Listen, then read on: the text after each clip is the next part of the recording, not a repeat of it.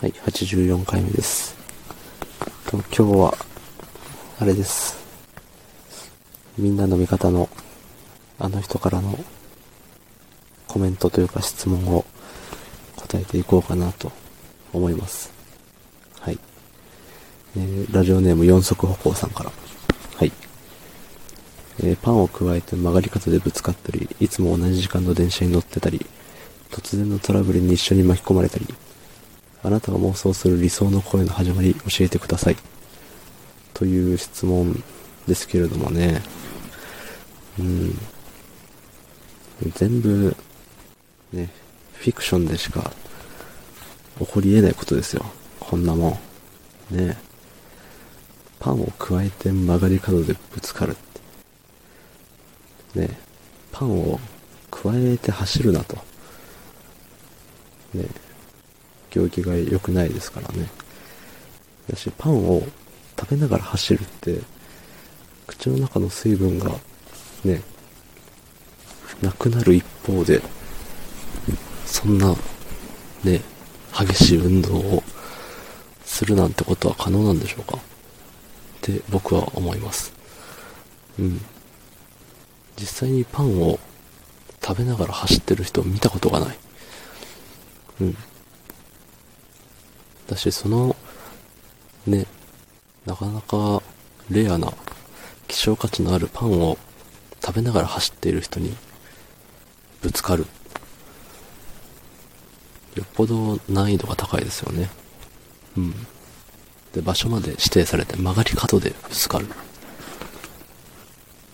もうよっぽどな確率ですよね。まあ、そんな、まあ、もしかするとそういう声の始まりっていうのは、そういう確率なのかもしれないですね。うん。だから皆様のね、普通だと思っている恋の始まりも、もしかするとそのパンを加えている人に、パンを加えて走っている人、走ってるとは書いてなかったわ。まあでもね、パンを加えて曲がり角でぶつかるって言ったら、まあ走ってるよ、みんな想像すると思うんで、走ってる人ということにしましょう。うん。でパンを加えて走ってる人とぶつかるのと同じぐらいの、ね、すごい確率を引き当ててるのかもしれないですね。うん。で、なんか、ネットで、ちらっと見た画像で、どっかの大学のその、ロボットを作ってる系の人が、何、恋人握りができる、あの、ロボットアームというか、手を作ったよって、うん。いうニュースというか画像を見て、もうついに来るとこまで来たなって思いましたね。もうついにそういう時代かと。そういう、なんだろう。今はね、VR で、ね、そういう、なんていうの？